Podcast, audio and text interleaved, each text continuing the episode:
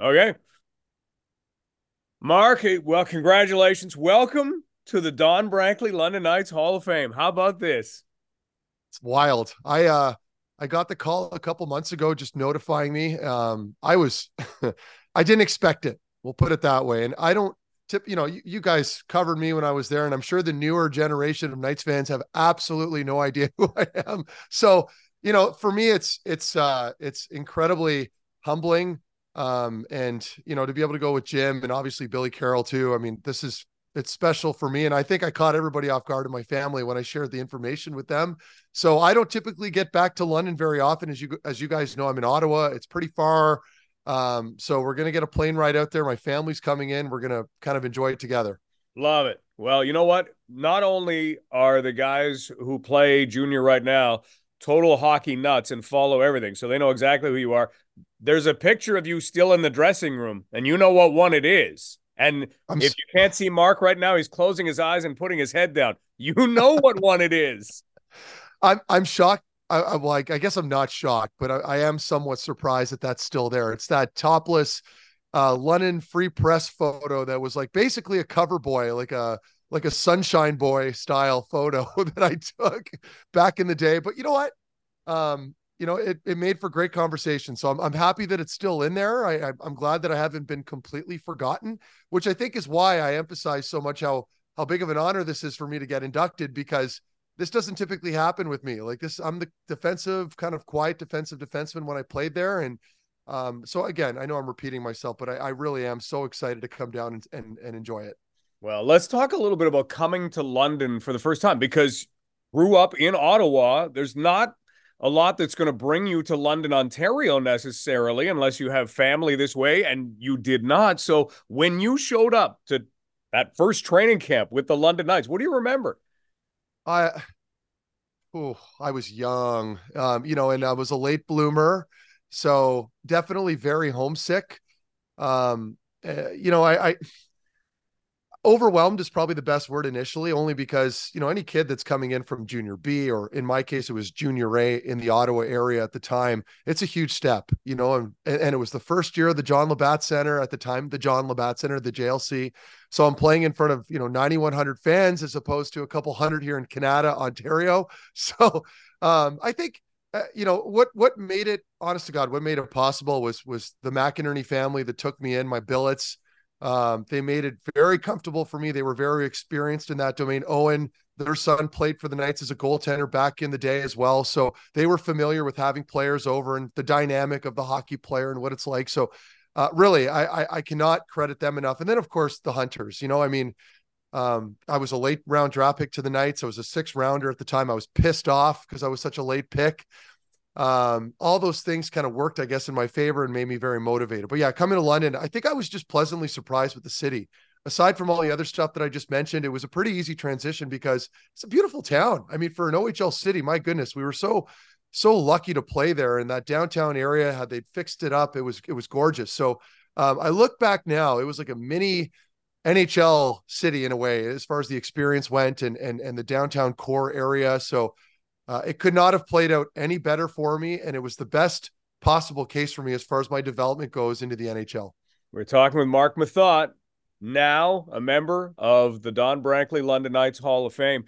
Marc, in terms of the rise, you were there at basically the beginning or as close to it as possible of the team that would eventually become the team of the century. What was it like, all of you guys growing up together as you grew as players, and so many of you went on to huge pro careers?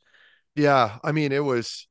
Uh, you look at the draft. Uh, Corey Dillon. Um, I think I, I, forget who the third round pick was, but I know Kyle went in the fourth. I want to say, or was he third? I think I forget. third round pick. Oh, he could be okay. And then we had uh, Danny Syvret, obviously, myself, Gerald Coleman as well in that draft. So um, Ryan McDonald. You know, I, I mean, there were like eleven guys who played. So look, so look at what you have right there. So you right there, you've got like a legitimate core from one draft that you could build around. And I'm not suggesting that we were that important and that you, you know, there were obviously other pieces. Dave Bolland later on got drafted the following year. I mean, we had a lot of great players. Um, and Brandon Prust, another guy in that. I think he went the year before we did. But my point is, uh, very fortunate and um, when we picked all those guys up and I got to know them right off the bat, I mean, it was almost like trial by fire. I mean, when I got there, I was right away playing with Dennis Wideman on that top pairing, and you had Danny and Kyle um, playing in the top four as well. So we had a whirlwind of experience that first year. And I think that was the best case scenario for the group. And then along with obviously Colsey in the back end and Corey up front and Dylan. Um, and we had great vets. I mean, Danny Bois, Dennis Wideman, Ryan Hare. We had some, uh, Stedman, um, uh, Logan Hunter. I know I'm dropping name dropping a lot of people, but uh, very significant because again, um, it was great for us. The vets treated us really well. Obviously, gave us a hard time once in a while, which is needed as a young player coming in to kind of set us straight. But all in all, it was a very comforting environment. And despite a polarizing head coach as far as the way he played the game, could not have been more professional with us as players. I mean, really. I mean, you know, once in a while he maybe maybe he would go in the room and cut our dress socks and stuff like that. But aside from that nonsense, he was great and we had a great deal of respect for him. And then even better, you have Mark Hunter, an incredible scout and general manager, helping out as well. So we were we were poised to win at some point. A shame we couldn't do it. That my second year in the league, we ended up losing out to, to the Guelph Storm, and they went on to the Memorial Cup. But all in all, a, a great experience. Marc Methot with us. How about finishing your career in the OHL in that way, top of the mountain? Like you can't yeah. draw it up. Very few people get to do it. You did it. Yeah, it was like a storybook ending, right? I mean, we were hosting the Memorial Cup. Um, you know, we were we were taught we were first team in the CHL. I guess basically at that point by the by the Memorial Cup in 05, we had been already, I think, top of the CHL class. I want to say for the better part of two years, I believe. You can correct me there if I'm wrong, Stubbsy, but we were, up there in the rankings. So we, you know, we, we had a legitimate team. It was all about just coming together at that right time and peaking the way we did. And I think you compound that with the fact that it was the NHL lockout season. So there was a ton of media attention around the group as well. Plenty of scouts always in the building. So as you mentioned, everything just came together at the right time. And and and then of course, you know, Shea Weber in Kelowna, you had Sidney Crosby in, in Rimouski. Um, I mean, the theater was set, right? And I think I think for me, the biggest motivating factor going into that Memorial Cup, I just remember sitting there in sort of a big conference room and watching Sidney Crosby come in I think he had like three or four security guards escorting him around. And I think as a as a as a 19 or whatever, however old you were on the team at that point, that that really bothered me. I don't know why, because I didn't know him. And l- later on, you find out he's an incredible human being in person, obviously. But at the time, it was just like, who does this guy think he is, kind of thing. And it, so that that really motivated us. And he was the talk of the town when he came in. So we really wanted to make sure that we were prepared and um, things came together and we put together some pretty good games there in, in, in those finals. Yeah, that was fun. They would say they were practicing at one rink and then they would go yes. somewhere else. I remember uh, that. Yeah. A lot of stuff games. going on there to just try and keep away all of the attention that was surrounding sure. Sidney Crosby.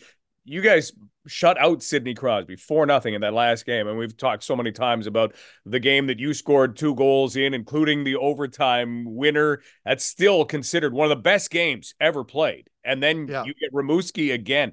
Anything you ever think back about from that Memorial Cup tournament and those games? Yeah. Yeah. Well, you know, of course, I remember Corey going to me in OT, which was I did not expect him about a two on one with Corey Perry, and he elects to pass it to me, a player who had a couple goals that season.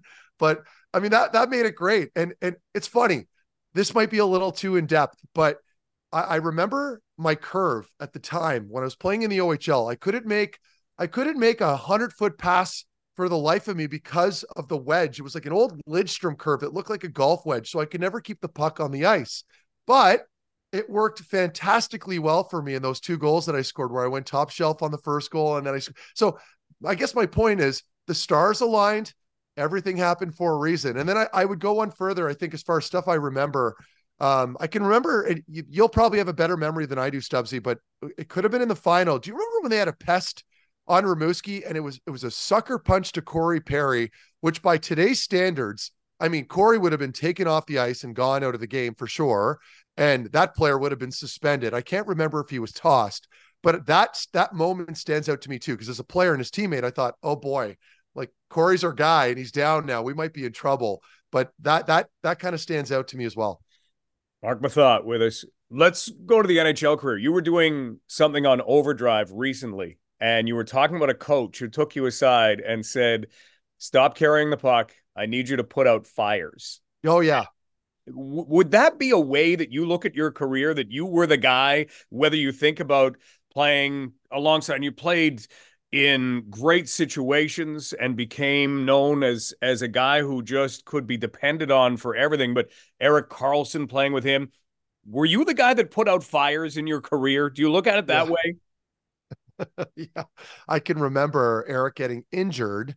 I want to say my second year in Ottawa, and obviously we had just played together the, the year prior. We were unbelievable. I had gone to the Olympic uh, Team Canada summer camp in Calgary the preliminary thing. So obviously I didn't have making that team, but and and Erik that year won the uh, the Norris, and then the following season Erik got injured, and so I started playing with other players, and I was playing pretty well, and I actually put up more points than I ever have playing away from Erik because of course I didn't have to cater to him anymore. But I remember Paul McLean pulling in me, pulling me in rather into the the, the coach's room and sitting me down and say, Meth, you have to stop carrying the puck and just put out fires. That is your rule no more, no less. And and it's odd because what as a player, when you think you're doing very well and you're getting the odd cookie here and there, an, an assist, a goal here and there, you think you're doing very well. But I guess from a coach's vantage point, I was not doing so good. I guess he wanted me to stay within my role. So those are some of the lessons you learn as a player, and and that's what gives you longevity in the league. It's it's it's excelling at one particular area that you're very good at, and you have to find a role. And I stepped outside of those boundaries a little bit. I was put back in my place. So again, um, I'm better for it, and I thank Paul for those uh, wise words. Recently, you've made the transition to broadcasting. Where did that come from for you?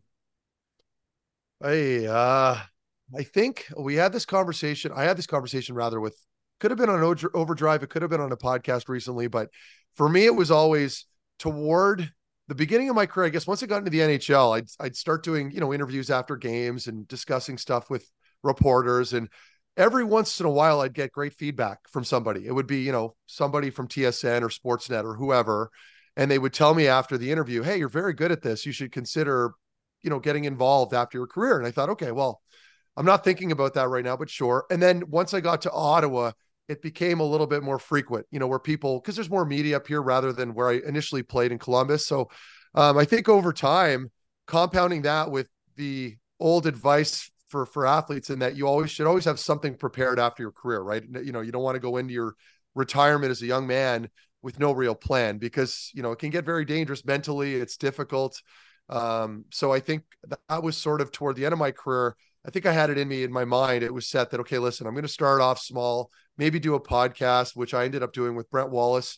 Um, and then I, you know, that was good, a great springboard for me. Not that that was my intent initially, but I, I, I think I, I reached out actually on my own to somebody from TSN one summer a couple years back now and i just told them hey listen if you guys are looking for somebody to help out with panel work or whatever here at the sens games i'd love to do it and they finally called me on that a couple months later on. And I think I credit Sam Cicerello from TSN. He kind of believed in me early on, and he he had it for me that that that would be a great position. So anyway, to wrap that point up, um, I haven't looked back. I enjoy it. Once in a while, I'll do some OHL stuff. I did the London Knights last summer. I did the finals. That was unbelievable. Doing the color commentary with them. Color's not necessarily my my my bag per se, but I like doing the panel work. It's a little easier and compressed. Um, and and I'm in I'm in charge of my own schedule. I was offered a, a couple jobs this summer with several NHL teams um, for develop, development roles and stuff. I turned those down because I just like doing this. I like just shooting the shit and being on my own time. So that's where I'm at now. Fantastic. Well, Marc, thank you for all that you meant to the London Knights, and certainly congratulations on the playing career that you had and now on the broadcasting career. And enjoy induction day with your family. It's not too far away. Thanks, Stubbsy. Appreciate you. Thank you.